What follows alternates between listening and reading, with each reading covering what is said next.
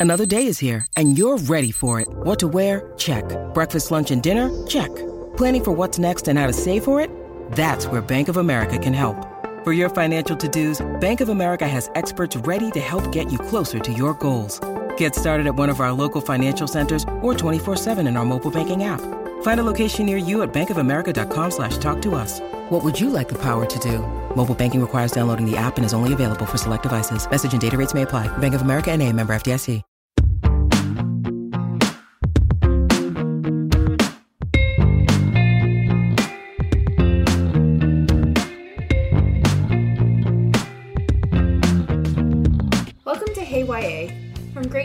To favorite classic reads, from news stories to updates on the latest in on screen adaptations, Hey YA is a bi weekly podcast here to elevate the exciting world of young adult lit. Hey YA is a Book Riot podcast hosted by me, Kelly Jensen, along with Eric Smith. We're recording on Thursday, January 18, 2018. Hey, Eric. Hello. How's it going? it's good. Do you do you realize this is our 10th episode? I know. Like what do we do to celebrate? Do we do we reflect on all the good times we've had over the course of 10 episodes? Like what what what happens? Here's what I think we should do, and, and tell me what you think. I think we should talk about a lot of books. Okay. Yeah? Yeah? That sounds that sounds perfect. I mean, it seems like it's sort of our strength. Uh, maybe we should, you know, really, really go at it this time. Yes. Okay. So uh so yes, what we are reading. Um so I, I'm still reading Heart of Ash by Kim Liggett. Um, I know I talked about it last episode. It's a sequel to Blood and Salt. Uh, usually I read really fast, but much like you, Kelly, I am moving soon. we are we are a podcast in transit right now. Seriously. Um, However, I just got sent a copy of Along the Indigo by Elsie Chapman, uh, which comes out in March with Amulet. Uh, I dove in a little bit because I like to read a bunch of things at the same time, uh, and I'm just loving it. Um, it's about a teen who lives along a river that's uh, like tragically famous for being a place where people uh, drown themselves, um, and she wants a better life for herself, um, not just for herself but also her sister. So she's like skimming bodies that wash up on shore to try to find money. It's really sad, and she meets a boy who recently lost his brother. Um, I feel like Elsie's debut. It's this duology called Dualed. Um, it's set in this world where everyone has a, a twin doppelganger, and they train their whole life for the moment you have to fight them. Um, it's like super underrated. Um, came out, oh goodness, 20, 2010, 2011. I don't know. It's it's a it's definitely not a recent book. Um, and it's just this really awesome slice of sci-fi dystopia. Um, so you know, since you can't read uh, along the Indigo uh, just yet, I highly recommend maybe checking out her debut. And uh, try not to get too tongue twisted when you're asking for the the dual duology about doppelgangers, because that's just just how it is. Um, so I'm curious now. I know this isn't on our agenda, but I'm going to ask it. I'm curious about this reading a bunch of things at once. Like, how do you do you do that to sort of decide what you're going to read, or is it just to get a sense of what's out there? Like, I want to hear a little bit about this. I'm just too excited. There's so many good books. so many so many arcs and there's this I don't know, there's kind of this pressure to to, to try to get to them before they come out.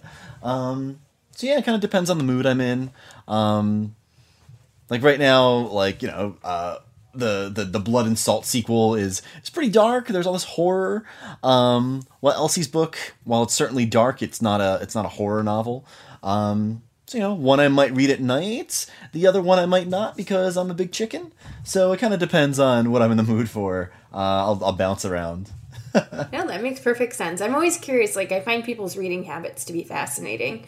Um, in part because I'm a one book at a time person, and I'm also Oh, um, I see. I'm very much a mood reader, so I don't really keep like a, a to be read stack or anything. Like I, I just have my piles of books everywhere, and when I finish one, I go pick up whatever like calls out to me at the moment. Um, so some you know, I try not to like get in a habit where I read ten YA novels in a row because then I'll burn out on it. But um, Yeah. you know, it's, it's it's just one of those things. Any any sort of category of fiction or nonfiction does that for me. But um, yeah, it's just it's so fascinating. Like I wish I could read more than one at a time, but I'm so not that person. Um, That's okay. So um, what about you? What, what are you reading? Well, currently, as we speak, all of my books are in another state. They are in a garage um, at the house that we're buying tomorrow. So I, I will be reunited with my books tomorrow, which is kind of nice. It's been a few days, um, you know, and you walk around and you look in your house and all the bookshelves are empty and you're like, oh man, I have nothing to read. Like literally, I have nothing to read. Um, oh, no. but I did, I kept a couple of library books and a couple of arcs here before I moved everything. And one of them was The Wicked Deep by Shea Ernshaw, and it comes out in March. It's a book about three witches who are drowned in this small coastal Oregon town. And on every June 1st, they return to, I guess the best way to put it is borrow the bodies of teen girls to sort of seduce boys into the water, who then they take for victims. So um, basically, these witches come to get their revenge for being drowned, you know, a long time ago. And um, wow. Yeah, I mean, it, it's a very cool, like, cool concept. There's a really great twist in there um, that I didn't see coming. I had sort of suspected something else, and then I was thrown with this other twist, and I was like, "Oh, yes, that was good. That was good." Um, and this one is one that has really great atmosphere and setting, which just like Mm-hmm. I could have cared less about the plot. I mean, the plot is great, but it was very much one of those books like it transported me like where I wanted to be at that moment. Um, so that's uh, The Wicked Deep by Shea Ernshaw, and it's a debut, standalone. Uh, it has a nice conclusion at the end. I could see where they could do a follow up title for it, but even if they do, you could be super satisfied with just this title, if that makes sense. Yeah. No, I haven't heard much about that one. I have to look it up. It has a really cool. Um, the art cover is really shiny and sparkly. Like it was very, very nicely packaged. So I'm curious to see what the final product looks like. Looks like because it'll probably be beautiful.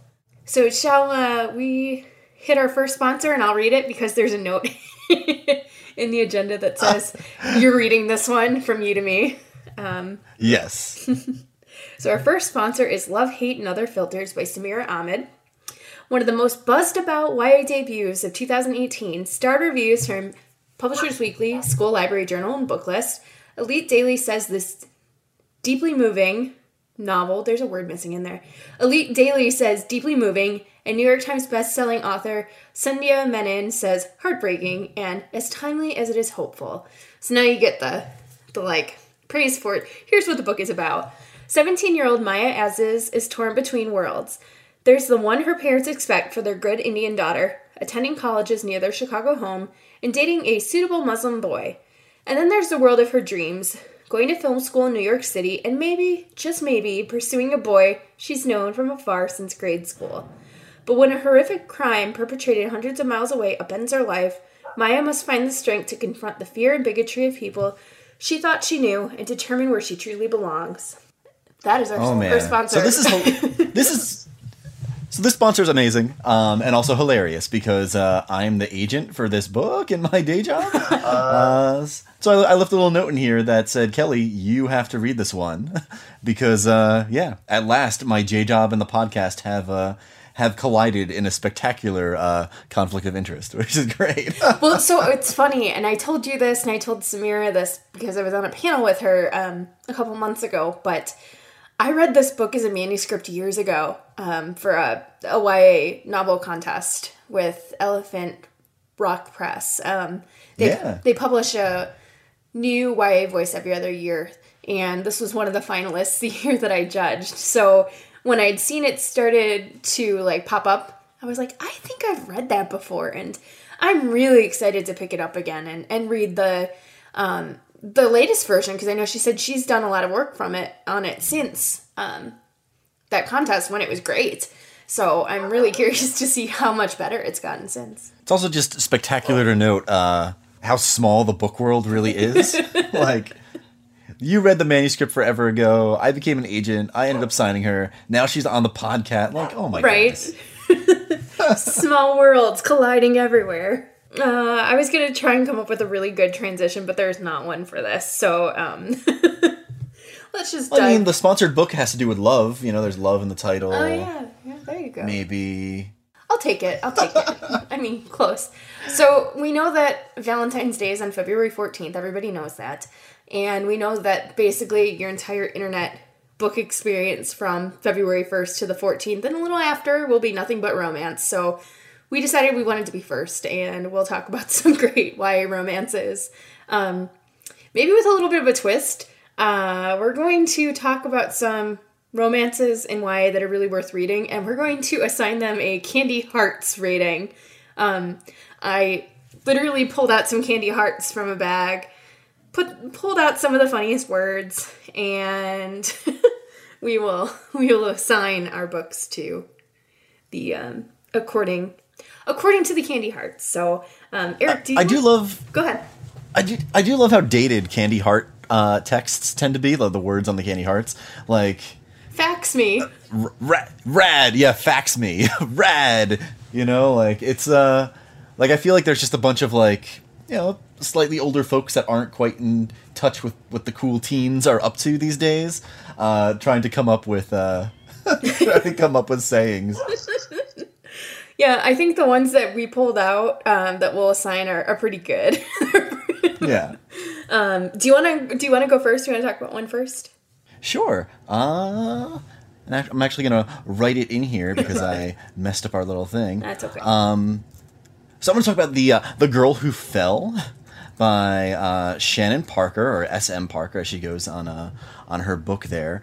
Um, and for this one, I'm gonna give it the Candy Hearts. Um, Candy Heart Crushin' that appears on most Candy Hearts, um, but for a bad reason. So the girl who fell is a YA contemporary um, about a boy who becomes obsessed with the main character. Um, it's a it's a stalker novel. It's a, a book about a, a very very toxic relationship. Um, but the thing about it is that you just don't see it you see it happening and the main character does not. So it's like watching the best lifetime movie ever uh, because you're watching this girl fall for this guy and push all these friends away and she's just so in love and everything seems so sweet to her but you see how bad it all is and you're just constantly saying like no don't do that as you're reading the book uh, and it's fantastic. So it gets the crushing candy hearts um, but it's a bad candy hearts. It, it probably doesn't taste very good It's like one of the ones that kind of got stale, like, and you really have to like chew through it to get to the. yes Um, and that was what was the name and the author of that one again? Uh, the Girl Who Fell by S.M. Parker. Awesome. So that earned your crushing. Let me see. Like looking at my list, I'm like, what can I pick? I am going to. I'm just going to jump right in and talk about Three Sides of a Heart, which is an anthology edited by Natalie C. Parker. And I love that she put this anthology together out of spite, essentially. Um, after all the conversations that have gone on in the YA world about love triangles and how much people dislike them, she decided that she would put a whole anthology together of nothing but love triangles. So um, it's got a bunch of authors that you'll know and some authors who will be new to you, all sort of exploring the dynamics of the love triangle. Um, and if I were to give that a candy heart, I think maybe I should also give it crushin' Nice. because it's gonna crush in your expectations. Ah, very good. uh, so let's see. So next up for me is uh, every Lauren Morrill book ever. Um, I've definitely said this on Book Riot and on, on Twitter before, but I think Lauren Morrill is basically like the Nora Ephron of uh, young adult books. Um, you know, she writes the best romantic comedies, in my opinion. Um, I really loved her most recent novel, uh, My Unscripted Life. Um, a teen gets a job as a personal assistant on a movie filming in her town, starring her eternal Hollywood crush, and uh, maybe sparks start to fly with the Hollywood star. Uh, you know, how do you handle a relationship when you're kind of just a normal teen and uh, this person is a big celebrity? Um, it's super swoon worthy and, well, it's adorable. So it gets my adorbs with a Z, uh, Candy Heart. I'm gonna follow that one up with um, one that's very much a summer romance, so people who really love their summer settings. This is Be True to Me by Adele Griffin, and it's set on Fire Island outside of New York City in 1976. It's a story about two girls, one named Jean, one named Fritz, and the new boy that they're fighting over. It's a story of heat and romance, of summer, and about two girls who don't hate, each other, don't tear one another down, but who are fiercely competitive, both in their tennis games and off the court with this boy that they are both crushing after. Um, I would rate Be True to Me by Adele Griffin as, let's say, Yowza. Oh. uh, let's see. Next up on mine, uh, you brought up Three Sides of a Heart. Uh, and there's also another super sweet anthology that just came out this month uh, called Meet Cute. Uh, it features Dhonielle Clayton, Nina LaCour, and just just a ton uh, of YA favorites. Um, and they're all stories about first meetings. Um, the stories are really sweet. Um, it's just adorable and has the best cover ever. And ah, I just gave away my candy heart. I think this one is uh, is also an adorbs uh, candy heart. Uh, my next one, I'm gonna I'm gonna go for a totally different sort of candy heart on this one, and this is for "If You Could Be Mine" by Sara Farizan. It's set in Iran, and it's the story about Sahar and Nasrin, two girls who have been in love with one another, another for a long time. But in Iran, homosexuality is illegal. So when Nasrin's family begins to sort of figure out an arrangement for her marriage, Sahar decides that it's time to get around this problem of their romance. And her solution is considering sex reassignment surgery because that is not illegal in Iran. So the story is sort of about her deciding what steps she's going to take, whether she's going to go through with the surgery, how much she's willing to commit to this relationship with her longtime love, and I'm going to rate If You Could Be Mine by Sara Farizan as I hope. Yes. That's that's that's definitely the appropriate heart. And I have I don't think I've heard of this book. I'm going to uh Really? I'm going to have to pick that one up. Yeah. Oh man, you would love it. I'm on radar. Yeah, this is definitely it's definitely an Eric book. Let's see. So next on my list is um ah, To All the Boys I've Loved Before by Jenny Han. Um I mean, as someone whose favorite novel ever is High Fidelity, this is kind of the perfect YA novel for me. uh, all these love stories and, and letters from the past, crushes, uh, getting out there. Um, and there are three books uh, in this wonderful trilogy. Um, I would give this series a um, probably a crushing heart. yeah, I think a crushing heart is definitely appropriate here. Um, although this reminds me, Kelly, we should totally talk about authors who blew up after having several books out. Yes. Um, I'm I only recently started digging into her backlist. Um, and there are a lot of books. Like, Yeah, a there are. Mm-hmm. ton of books.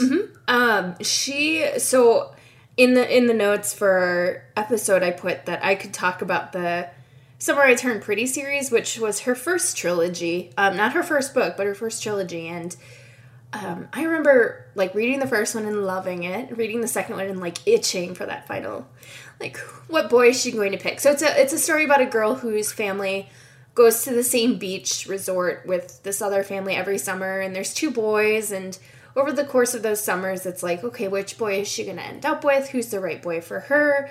Um, but it's also about her growing up and sort of becoming this independent girl and dealing with changes in family and sort of the tragedies that happen to other people that still really impact your own life. So, um, yeah, man, I I liked to all the boys I loved before, but the summer I turned pretty serious like has a special little place in my heart. Um, so I guess I just recommended that series, um, and I would put that in. It's love as my candy heart. Aw. Do you want to talk about another one?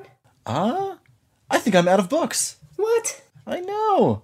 Well, if you won't talk about another one, I'll talk about one more and then we'll move on to our next topic where I know you have a lot to say. yes.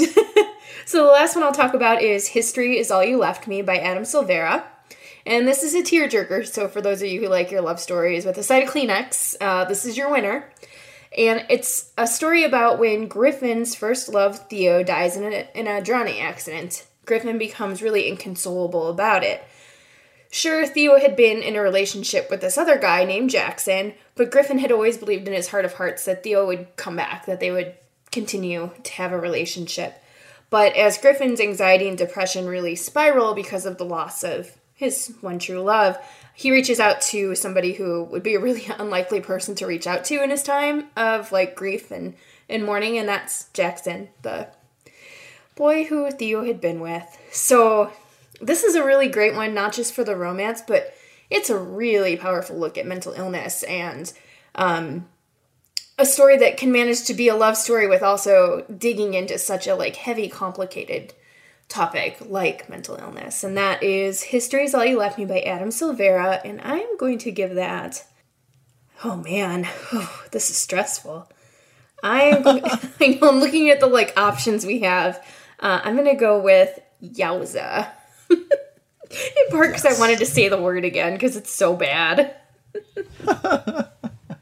yeah, Adam Silvera is really gifted at writing books that uh, leave you destroyed after you read them. Mm-hmm. So, yes, yeah. highly recommend.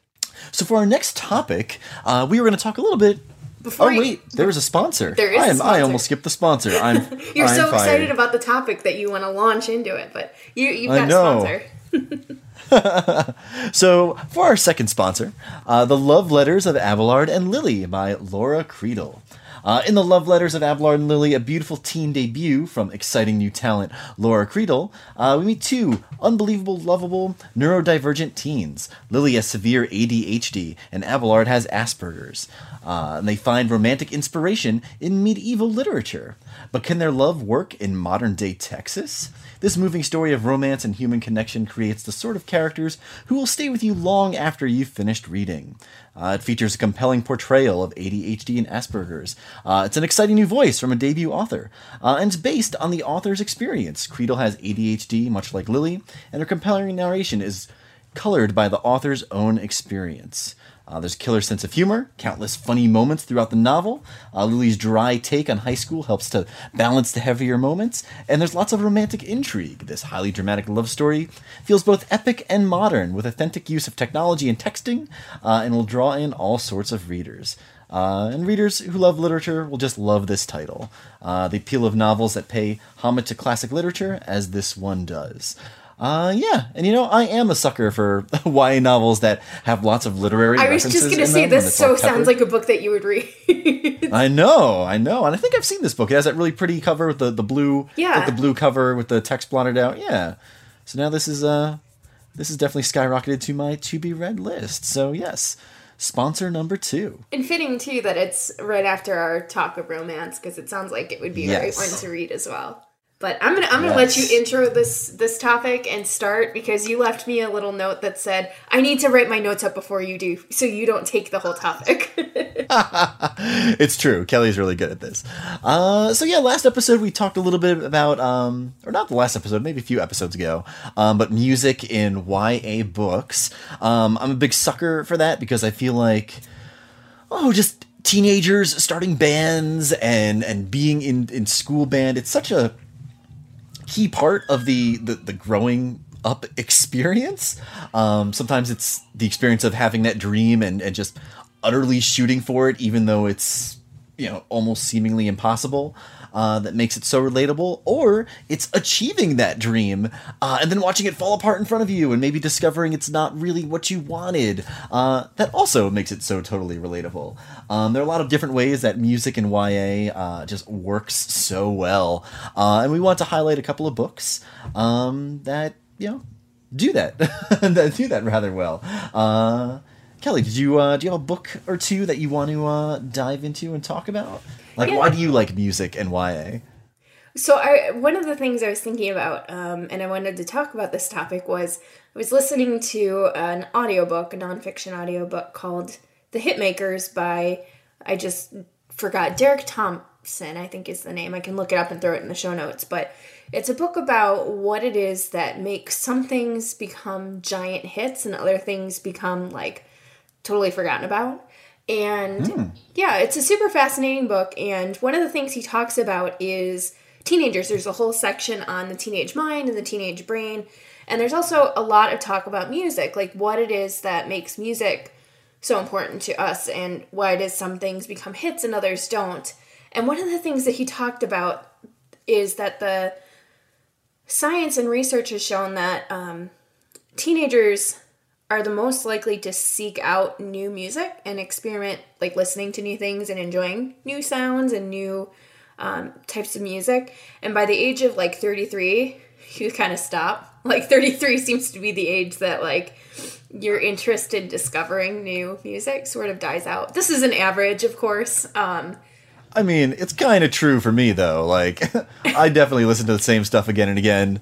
Uh, my wife and I are watching Saturday Night Live the other day, and when they were like, the guy was doing the monologue, it's like, next up on the show, we have, and they said the artist's name, and I was like, oh god, who is that person?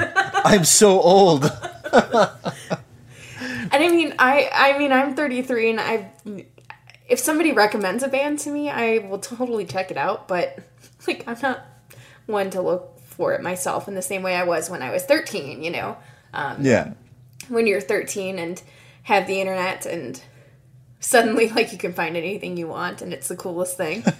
Um, but yeah so that that's one of the reasons that i find it so fascinating in ya is because you know that this is a time period where music is so important and music plays this big role in just not just entertainment but in self-expression too both by those teens who just feel a lot with music and, and love it so much that it becomes a huge part of their story um, but also for teens who play music or are involved in a band in some some capacity who just like this is their identity. It becomes such a huge part of who they are in a way that i don't know like when they're in their 30s if it's not something they continue to pursue it's maybe not you know?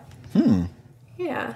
Um one of the things i was thinking about so i find that music in ya sort of has ups and downs in terms of being abundant and not being abundant. And i think we're seeing or we will see this year more music in YA, which is a good thing because I think it's been a few years since we've seen like a good chunk of of music Yeah. books. Um, but something I was curious about as we were digging into this a little bit.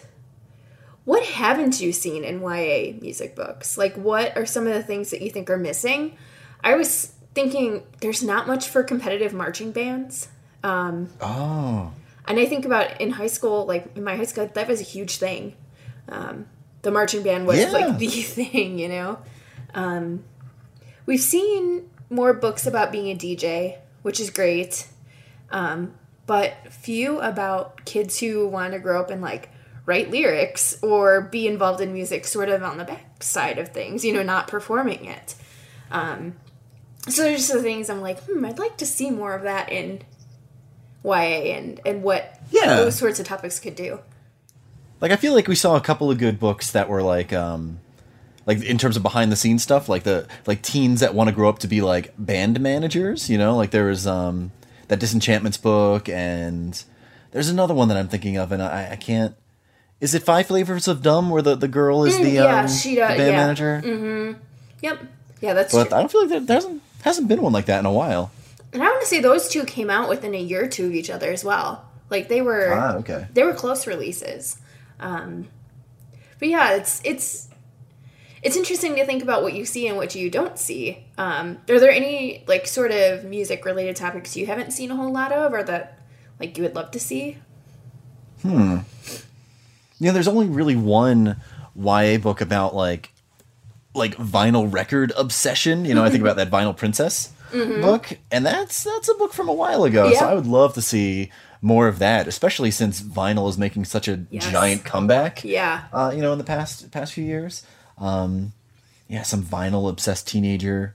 Um, but this might be my my high fidelity love leaking out again. but I don't I don't think it's wrong. I think that there is this like I think teenagers today love that like style, you know, and and love that piece of like music history.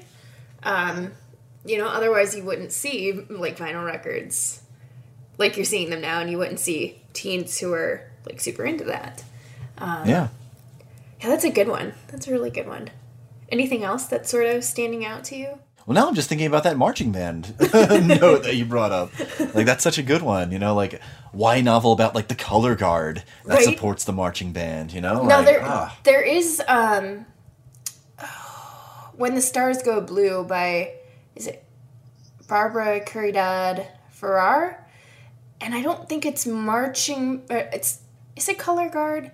I think it's color guard or something very similar. Um that supports the band. And that again, that one's another one that came out. I want to say like 2010, 2011. So it's been a little while. Um, but yeah, that's that's another like aspect of it. You just don't see quite as much as you know. Or what about what about the kids who are like um, conductors? What are the conductors called for the marching band? You know, they have a they have the students do it sometimes. Oh yeah, the the drum major. Drum major. That's what I'm going for. Yeah. Yeah. or the pit orchestra for like the theater kids. Yes. Like there's so many. Oh man. So much like juicy like stuff that could be really you know played up. I see a lot, you know, you see a lot of theater books and like there's nothing wrong with theater books, but like what about the kids who aren't in theater or, you know, who are doing those sorts of like behind the scenes sort of um, music related things at school that you just like they have some interesting stories to end up there, you know. Yeah. Um, do you want to kick off talking about some of your favorite music books or ones that you think people should pick up and read? Yeah. Oh goodness, absolutely. um, so I really love. Uh, I, I, know when I was rambling a bit earlier about uh, you know why I like why music books. There's the there's the angle of achieving the dream and making things happen and sort of watching it kind of fall apart. Um, and that's why I really like For the Record by by Charlotte Huang. It's uh, this really great YA contemporary about a teen who does like a sort of like an American Idol esque competition and finds herself as the lead singer of a band. Uh, and the band can't stand her. uh, and like there, there are tons of books about you know going after your dream and getting what you want. Um, but this book's about like what if it turns out that thing you want kind of turns out to be the worst, you know? And, and I like books that are about um, I don't know, sort of readjusting your goals because it's it's a realistic thing that a lot of people go through, um, and it's not necessarily bad. Uh, and it's it's just this really great music book. Uh, that I hope more people read. I feel like some people slept on this one, and it's uh, it's a lot of fun. Yeah, that sounds like a blast. I haven't read that one, but I can picture the cover in my head.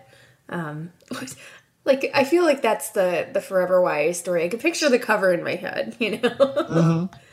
Um, I'm gonna go back a few years to a book by Sara Zarr called The Lucy Variations, and this is about mm-hmm. a girl who his, her family is got this sort of legacy in their community and she has been on the path of becoming a concert pianist but she realizes she sort of needs to walk away from her legacy in the midst of a tragedy so mm-hmm.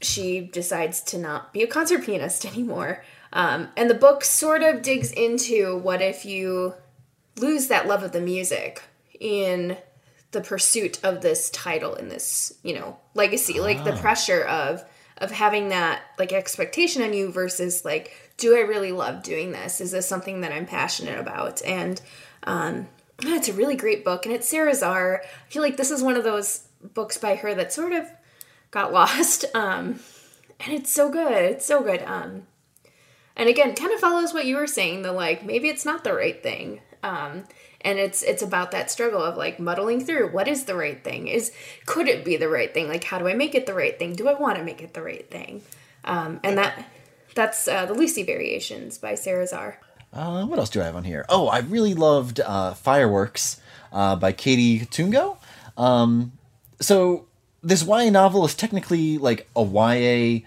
uh, historical contemporary, even though it takes place in the 90s. And I'm just so sorry to do that to everyone who's listening right now.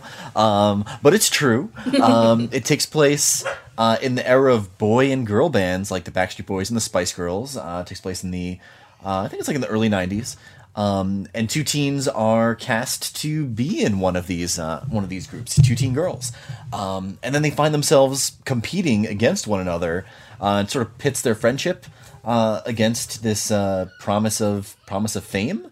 Uh, one of the girls has sort of always wanted this sort of celebrity and and this uh, popularity, and the other just kind of didn't care, kind of just came and tagged along.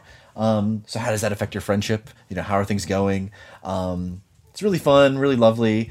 Uh, you know, she writes just, oh man, I just love her books, and uh, yeah, it's it's it's funny to think about books that take place in the '90s as YA historic, but they kind of are now. Um, yeah, if you're if you're upset with us right now, I I'm, I apologize. Uh, please don't unsubscribe. I'm actually I'm just gonna go ahead and just like keep digging that uh, digging into that with my next uh, recommendation, which is The Carnival of Bray by Jessie Ann Foley.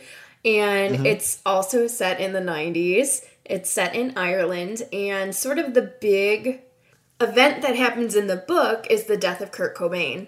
And it's sort of how the teen culture at that time reacts to this death, this sort of first celebrity death that they've all experienced, and sort of the collective mourning of it.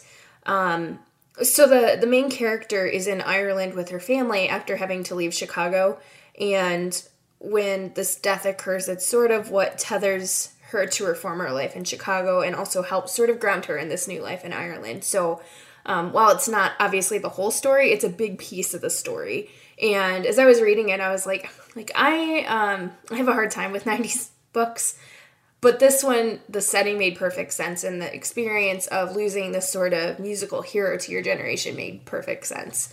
Um, and that is The Carnival at Bray by Jessie Ann Foley. Let's see. So, next up on my list, um, so I already talked about Lauren Morrill a little bit. Um, so, she has one book called The Trouble with Destiny. Uh, in this book, these teen bands are competing for funding on a cruise ship. Uh, oh, you know what? I think they're a marching band. So that's uh, there. There was a there's there a marching band book. um, so they're competing for funding on this cruise ship. There's a whole bunch of bands on there. Uh, whoever wins this big old competition gets a, a nice big check. Uh, and the main character is hoping that she can use this money to save her school's music program, which is going to go under. Um, and now, while she's on this cruise ship, you know, sparks start to fly on the ocean um, as the battles heat up, both musically uh, and between these different bitter rivals. Um, it's a lot of fun. Uh, it's it, it, it feels like uh, it feels like one of those like like those teen uh, movies, you know, um, where it's the angry rivals versus one another and the, the with the music and everything. Um, I think it's really great if you're a fan of those sort of uh, those sort of flicks. Um, and you know, it's Lauren Morrill, so there's a there's a lot of romance and some swooning uh, thrown into the mix there. And that one is uh, "The Trouble with Destiny" by uh, Lauren Morrill. That sounds like a lot of fun. It is. It's super cute. Uh, I'm debating which one to talk about next. I think I'll go to um, this is one I haven't read, but every time I read the description, I think, why haven't I read that? Because it sounds fantastic. So um, this one is just sort of my take on the description, and it's so punk rock and other ways to disappoint your mother by Micol Ostow, and it's about a group of suburban Jewish kids at a, an elite high school who want to become a rock band. They're not super successful until they do a ska cover of Hava Nagila at a bar mitzvah, and suddenly their fame explodes. That's amazing. I know it sounds fantastic. Um, so that one has like gone onto my radar. Something I need to read, and that's uh, "So Punk Rock and Other Ways to Disappoint Your Mother" by Micol Ostow. uh, let's see. And for my last pick, uh, I'll talk about The Sound of Us by Ashley Poston. Um, I've definitely talked about her uh, on Book Riot in my, my various posts, but this book's sort of an evergreen favorite. Um, a teen runs a, a, beach music bar that's left to her by her father. Um, it's sort of his dream, and, and she just can't let it go even after he's long gone. Um, and while she's there, she runs into the dreamy singer of a band who is hiding from fans and the press uh, while he's down the shore uh, due to the death of someone in the group. Um, and this spurs this whirlwind romance that's one of those like I can't stand you, but oh my god, I love you uh, kind of romances, which I just you know what is it the the hate to love mm-hmm. romance? Yep. Um, yeah, it's just a lot of fun. It's full of uh, great classic rock music references um, and a little bit of mystery because you're trying to figure out what this famous musician is uh, doing down there in the first place. Um, this is one of those digital only YA books, but you know it means it's like three dollars. So. Treat yourself and uh, read it on your phone. Um, I'm going to do one more and then I'm going to cheat and talk about one more to look forward to. So, um, my last one is Noteworthy by Riley Redgate. And the short description of this one, I have read it and it's it's a riot. Um, is about a girl who wants to join the all male a cappella chorus at her school. So she has to dress like a boy to get in. And as you would expect, chaos ensues. Um, that was a really fun read. Um, and that one came out last year, so it should be available in paperback soon if it's not already. Um, and that is Noteworthy by Riley Redgate. Perfect for anybody who loves the acapella competitions and, um, you know, just identity confusing stories. Um, and then my cheat is just to say that Angie Thomas's next book, called On the Come Up, which comes out late spring, I think, um, is about an up and coming teen rapper. Hmm. Yeah. So it sounds sounds great and like something that we haven't seen a whole lot of in YA. So lots of music books coming, um, which is great. And you know the the nice thing about music books is that even like backlist titles, way backlist titles, they still have such like a nice staying power to them. Um, you know, even if the band isn't exactly as in style 10, 15 years down the road as it was at the time of the writing, that feeling Mm-hmm. of like what a band does to somebody doesn't go away, it doesn't change. Absolutely. So for our final sort of topic today, we are going to do a quick and dirty rundown of um, some book recommendations for readers who are taking part in the 2008 Read Harder Challenge through Book Riot. If you don't know anything about the Read Harder Challenge, I will link to it in the show notes. And if you're like, I don't want to hear another thing about the Read Harder Challenge, that is not something I'm interested in, keep listening because you're going to get some great book recommendations anyway. So, um, yes. the Read Harder Challenge is 24 tasks that you complete over the year to sort of expand your reading ex- reading horizons and it's just 24 different topics of types of books that you could read. And we thought it would be interesting to sort of offer up YA options through a number of the different topics. So we won't hit all 24, but we'll tell you which number the topic is, what the topic is, and then give a book recommendation or two for the ones that we have. Um, so I guess do how do we want to do this? Should we just start at the top? And go Yeah, down? that sounds good. Okay. Um, so for a book published posthumously, I've got down on here um, Bogchild by Siobhan Dowd. D O W D is the last name. Um, it's set in Ireland and it's about and in the age of the Troubles. It includes a dead body and a touch of romance. So that one would work for it. Um, did you have any you wanted to add there? I don't. Uh, you kind of owned this one. Task number two is for a book of true crime, and this one I cannot recommend The 57 Bus by Dashka Slater enough. Um, this one just came out this past year, and it's about an agender teen who is burned on a bus ride by a black boy. And the book digs into gender, race, and the truth behind the crime. This is a, a real crime that happened, and the book gives a, a really great insight into both teenagers, who they were, sort of the things that were important to them in their life, and it does a really great job of rendering both of them as full, complex individuals and gets to sort of like what really happened in this incident and digs into what is and isn't a hate crime and how you define it, and um, just wonderful. Um, and that's the 57 Bus by Dashka Slater. Do you want to? I wrote it down, but I think you could talk about it. Do you want to talk about number four? Yes, so we have uh, number four is a comic written and drawn by the same person.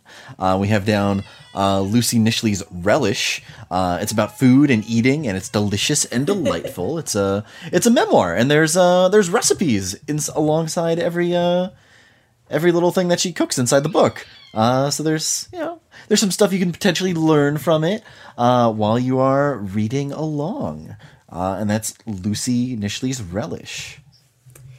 So for number task number five, the task is a book set in or about one of the five BRICS countries. So that's Brazil, Russia, India, China, or South Africa. And just three real quick ones. Um, for Brazil, you could do The Summer Prince by Alaya Dawn Johnson, which is a fantasy about art and political rebellion and a romance that might not end well.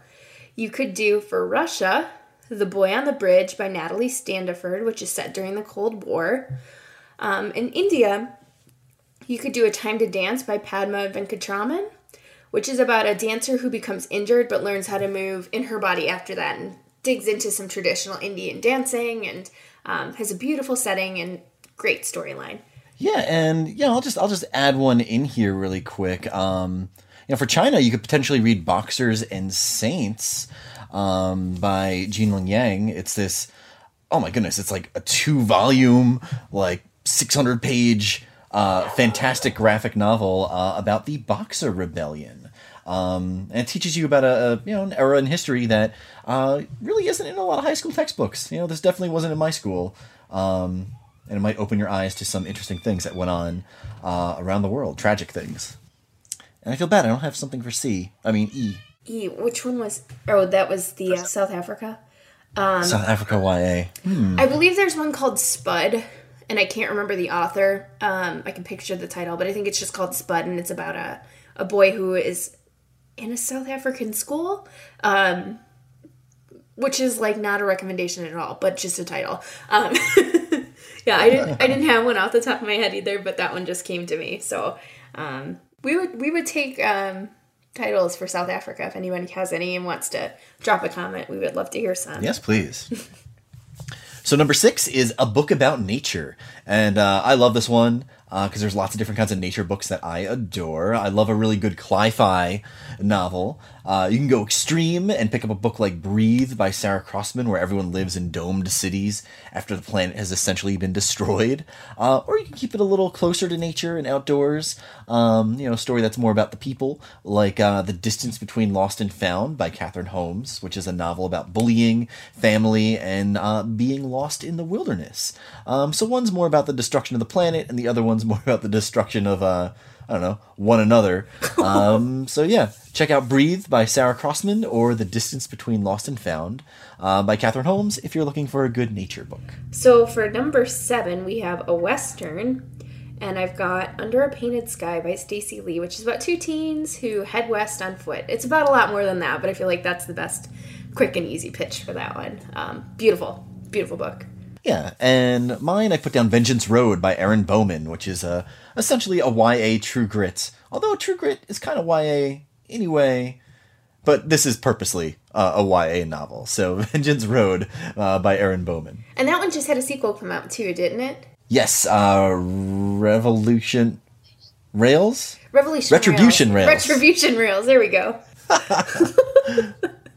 We're recommending Uh, so books number- off the cuff, but we can't remember the titles of them. Yes. So for number eight, we have a comic written or drawn by a person of color. Um, I just wrote a post about this on Book Riot. Um, and if it has to be YA, then I would recommend In Real Life. Um, it's illustrated by Jen Wang uh, and written by Cory Doctorow. Uh, Jen Wang's done work with. Um, Oh, like Adventure Time, and she has a bunch of other novels with um, First Seconds. Um, it's about a teen girl that's playing a very World of Warcraft esque game uh, and trying to level up in a clan, and quickly discovers the uh, the people that are sort of I don't know messing with all her plans in the game aren't just you know random bad guys in the world. They're they're real people that are you know struggling to uh, gold mine and make money for their real lives uh, outside of the video game. And it talks a lot about uh, economics in video games, and it's it's it's really interesting in that you know nerdy Cory Doctorow way, uh, and really beautiful in the way that Jen Wang uh, illustrates. I definitely recommend checking it out. So for number 10, a romance novel by or about a person of color, I've got two super easy quick recs for this one. The Sun is Also a Star by Nicola Yoon and Everything Everything by Nicola Yoon. Um, I feel like those are two pretty straightforward romances um, and both feature main characters of color as well as being written by a woman of color. So um, I know both have been bestsellers, both have been everywhere, but there's a reason for it. So if you haven't read them, those would be perfect for this task. My wife and I just watched the Everything Everything movie. How was it? uh, the other day. It was so good. Uh, it's definitely one of like the the better movie adaptations I've seen. Like I felt like it was like it was the book. Uh, there are even like little illustrations and everything uh, throughout the movie. Like, oh my goodness! And the way they they portray like the texting and like the digital stuff that happens in the book is just it's so clever. Um, everyone should see it. I loved it. That's so great to hear. I haven't seen it yet, but I've wanted to, so I, I gotta do it. it's like Oh, one yeah. of those things you always intend to, and then you don't, and then you're like, every time you hear about how good it is, you're like, oh, why haven't I done that yet? Um, but yes, now I will. So for number 11, I've got a couple. This uh, task is a children's classic published before 1980, and if you take YA to be children's, there are lots of options. Some would include The Chocolate War by Robert Cormier, A Hero Ain't Nothing But a Sandwich by Alice Childress, Forever by Judy Blume, or one that I think more people need to read, which is His Own Where by June Jordan, which is written entirely in poetic street language, and it's about it's a 13 year old boy's coming of age story. Um, super cool story, um, and one that I don't think a lot of YA readers have read. And it could be a little tricky to track down, but I found it through my library's digital site, so it's out there. Um, I guess I got the next one too. Um, For task number 12, a celebrity memoir, you could read Becoming Maria by Sonia Manzano, which is about becoming Maria at Sesame Street. Oh, It's about a little bit more than that, but she played Maria on Sesame Street, and it's about her life growing Yes. up. Uh, for me, I have uh, for number fifteen. It's a uh, one sitting book, uh, and I would pick up Jason Reynolds' A Long Way Down, which we've talked about uh, fairly recently. It's a YA novel in verse, uh, which you can really read in oh my goodness, maybe ninety minutes. Yep. I was gonna say there are so many good options for one sitting reads with YA, especially when you pick up a verse novel. Um, There really are. yeah. Even if you pick up one of the Ellen Hopkins ones, which are like, you know, 500, 600 pages, a lot of times you could blow through it in a couple hours. So, Yeah. Uh, let's see. For 16, we have the first book in a new to you YA or middle grade series. Um, I feel like I get new things to me every time we record this podcast when you and I talk.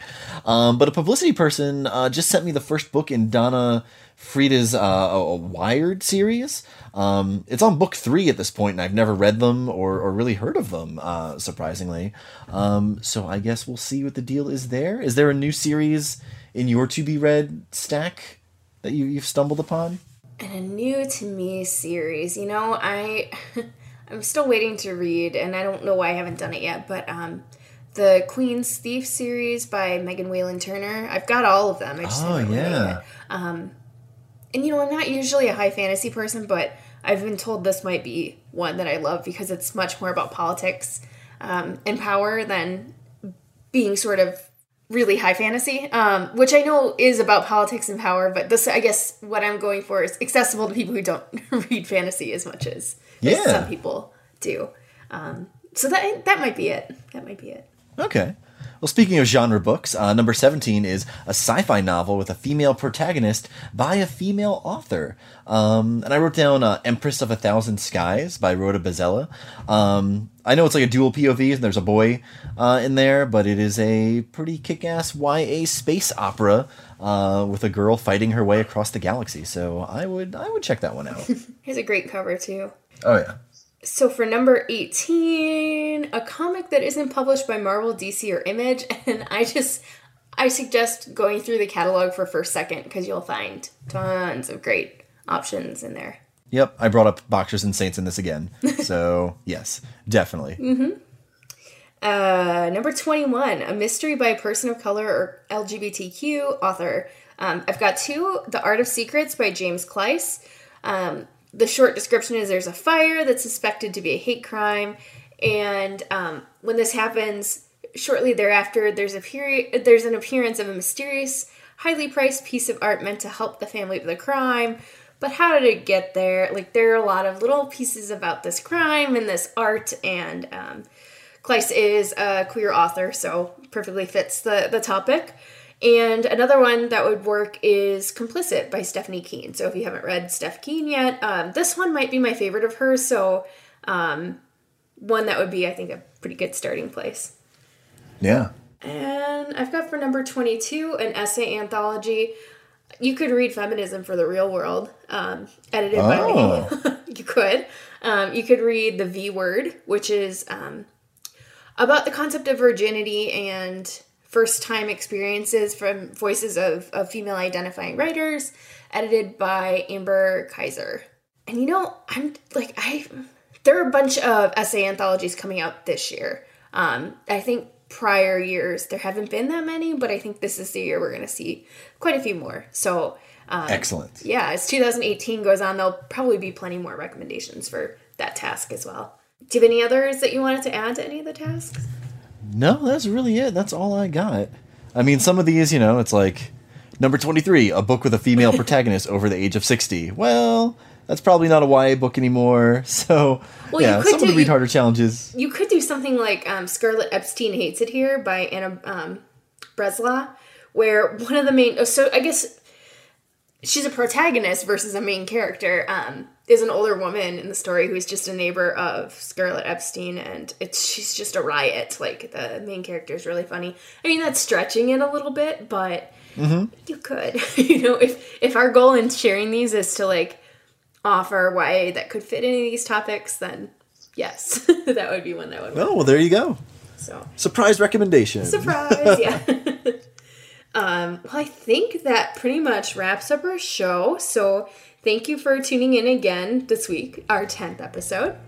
Please leave any feedback you have about the show on Apple Podcasts. Let us know how we're doing and to help other people find our podcast. Uh, thanks again to today's sponsors for helping make the show possible. You can follow me, Kelly Jensen, on Twitter and Instagram as Veronica Kelly Mars, and you can follow Eric Smith on Twitter and Instagram with Eric Smith Rocks.